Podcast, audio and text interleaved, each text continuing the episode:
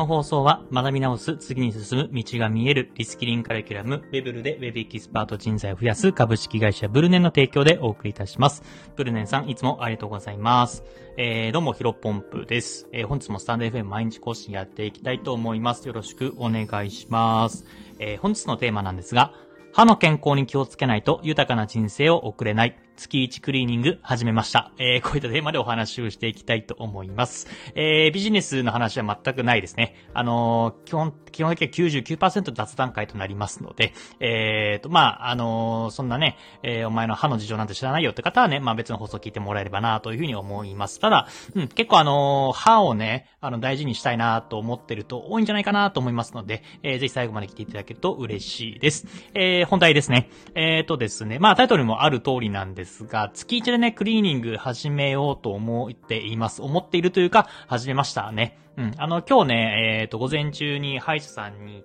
えー、まあ、クリーニングしたいというところで、えっ、ー、と、お願いをして、まあ、これからちょっと月1ぐらいでね、えー、通ってくださいってことだったんで、行ければなと思っています。で、まあ、めちゃめちゃ恥ずかしい話なんですけども、あの、僕ね、多分歯磨きがね、得意じゃなくて、もちろんやってますよ。毎日、あの、毎日やってますけど、もちろんね。あの、歯磨き多分あんまりね、苦手なんですよね。っていうのも、まあ、これね、まあ、完全に多席思考になっちゃうんですけど、あのー、まあ、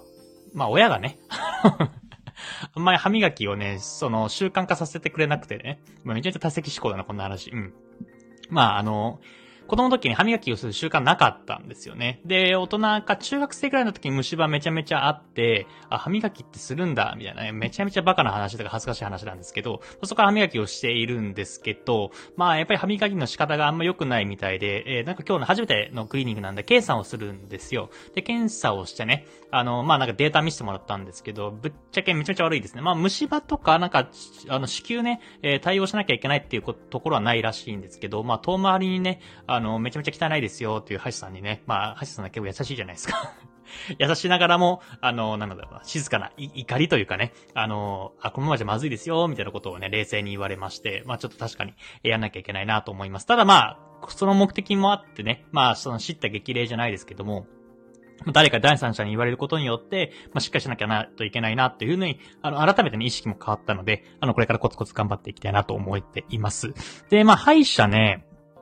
これね、あの、歯の健康を気をつけなきゃいけないなっていうのは、ぶっちゃけないですね。半年、まあ、1年前ぐらいから思っていました。で、誰の影響かというと、まあ、ご存知の人も多いかもしれませんが、えー、YouTube でご存知の両学長ですね。で、両学長がね、なんか動画の中で、あの、なんかお金持ちがお金をかけている意外なもの7000みたいなところで、あの、歯の健康っていうところがあったんですね。まあ、完全に体の健康は当たり前なんですけど、運動したりね、えー、例えばお酒もたまにしかまたタバコはやめたりとか、えー、やっぱりお金がいくらあっても、結局は健康じゃないとお金使えないと、えっ、ー、と、豊かな人生を送れないよねっていうところで、まあ、まず単純に体の健康。で、その次に、その次でそれと同等ぐらいに、あの、歯の健康。これが大事ですよと。で、歯の健康がないとですね、いろんな、あの、生活の質、クオリティオブライフが下がるっていうふうに言われていて、まあ、例えば一番わかりやすいものは美味しいものが食べられなくなるんですね。僕ね、食べるのめちゃめちゃ好きなんで、これがね、なくなると、例えば自分の歯で噛めなくなると、あの、せっかくね、美味しい、例えばお肉とか、うん、お魚とか、まあご飯でも何でもいいんですけども、そういうものが食べれなくなる、えーと、食べるときに痛みが伴うみたいな子だったら、まあ最悪なんで、まあここはね、まあ僕はまだ20代なので、うんと、当たり前だと思いますけど、まあこれがね、40代、50代、60代になった時に、あの、せっかくね、あの、今頑張ってね、お金を貯めて、えー、ファイヤー、例えば仮にしたとしたとしたとしても、あの、毎日ね、美味しい食べ物食べれなかったら嫌じゃないですか。なので僕はここは嫌だなと思っています。あとは、うまく話せなくなるらしいんですよね。歯がないことを経験したことないのはあんまりイメージつかないんですけども、まあ、確かに言われてみると歯がガクガクしたりとかすると、えー、うまく話せないのかなと思いました。うん。まあ、こういう風にね、ラジオの、えー、まあ、ある種ちょっとお仕事にさせてもらってる関係なので、まあ、歯の健康は大事なのかなと思っています。あとは、えー、重い病気にかかりやすくなるらしいですね。歯って、うん、なんかいろんな細菌とかも入りやすいので、えーと、なんか、脳に、その、なんか、ばい菌が入っちゃったりとか、っていうのがあるらしいんですよね。あんま詳しくないんですけど、うん。なので、ここら辺はね、やっぱり、えー、歯の健康っていうのはものすごく大事なのかなと思っています。で、このね、やっぱり世間と、なんだろう、歯医者さんとか、あとは、うん、一般的なギャップがあるらしくて、これ、医療学長がね、YouTube で話してたんですけど、あの、日本予防医学協会っていうとこがあるらしくて、これはね、日本人の一般の人が、えー、思ってる歯の価値っていうのが、だいたい1本35万円っていうふうに思ってるらしいんですね。で、だいたい日本、人間って28本の歯があるらしいんで、えー、35本かけるね、28本で973万円、まあ、約1000万円ぐらいの歯の価値が一般人があるというふうに思っているいるらしいです。ただ、えー、お医者さん、うん、歯医者さんが思うに、えー、だいたい1本104万円ぐらいらしいんですよね。だから、えー、104万円かける28本で2913万円、だいたい3000万ぐらいの価値があるっていうふうにお医者さんが思っていると。まあ、なので、これ、なんかね、何もね、予防してないで、えー、クリーニングと何もしないで、そのままにしておくと、あのー、まあ、3000円分の価値がね、なくなるってことじゃないですか。まあ、どうなんですかね。歯って3000円分の価値あるよねって言われてもピンとこない人多いんじゃないかなと思います。ただまあ、もう一個データがあって、あの、実際にね、この交通事故による歯の、えー、賠償請求っていうものがあったらしいんですね。で、これ判決によると、一般あたり80万円なんですね。だから80万円で、まあ全部なくなったとしたら、80万円かける28本なので2240万円になるらしいですね。これ結構、うん、あの、確証というか、あの、エビデンス、しっかりと証拠なのかなと思います。まあこれね、実際と判例をもとに、えー、出てるデータなので、まあ2000万ぐらいの、えー、歯の価値はあるんだよというところですね。あの、皆さんは、まあ僕自身もそうなんですけど、2000万円ぐらいの、えー、価値、えー、を持ってって口の中に持っているんですね。で、これをね、まあ、しっかりと、えっ、ー、と、無駄にするか大切にするかっていうのは大きな分かれ道なのかなというふうに思っています。で、まあね、僕自身歯磨きをしているんですけども、まあやっぱりまあ月1のクリーニングだとね、やっぱり足りないと思っていて、えっ、ー、と、これからちょっとね、デンタルクロスとか、えー、やっていきたいなと思っています。まあ、これもね、正直な話すると、あの、手動の、あの、なんつうの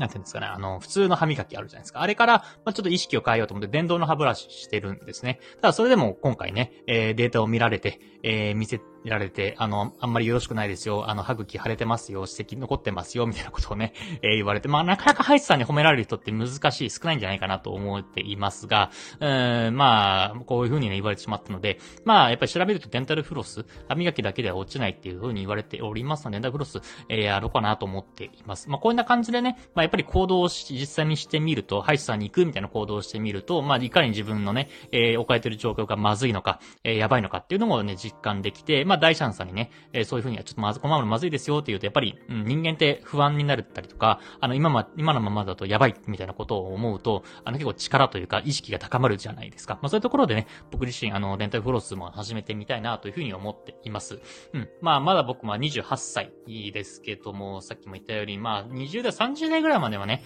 多分、た、特に多分、何もしなくても、歯って多分そのまま頑丈だと思うんですけど、やっぱり、50代、60代になってくると、歯が抜けたり、えっ、ー、と、まあ、歯茎がブヨブヨになとかなってたら、あのね、どんどん歯が抜けて、うん、まあもしかしてお金をかければね、歯がね、もう一回ガチャッとつあの、人工的な歯インプラントっていうんでしたっけ？そういったものが、えー、付けられるかもしれませんけども、うん、まあもしかしたらここ、ここね、僕全く専門家じゃないで詳しくないんでわかんないですが、歯茎がね、もうダメになって、え、インプラントも付けられません、みたいな感じになって、なので話になって、えー、っと、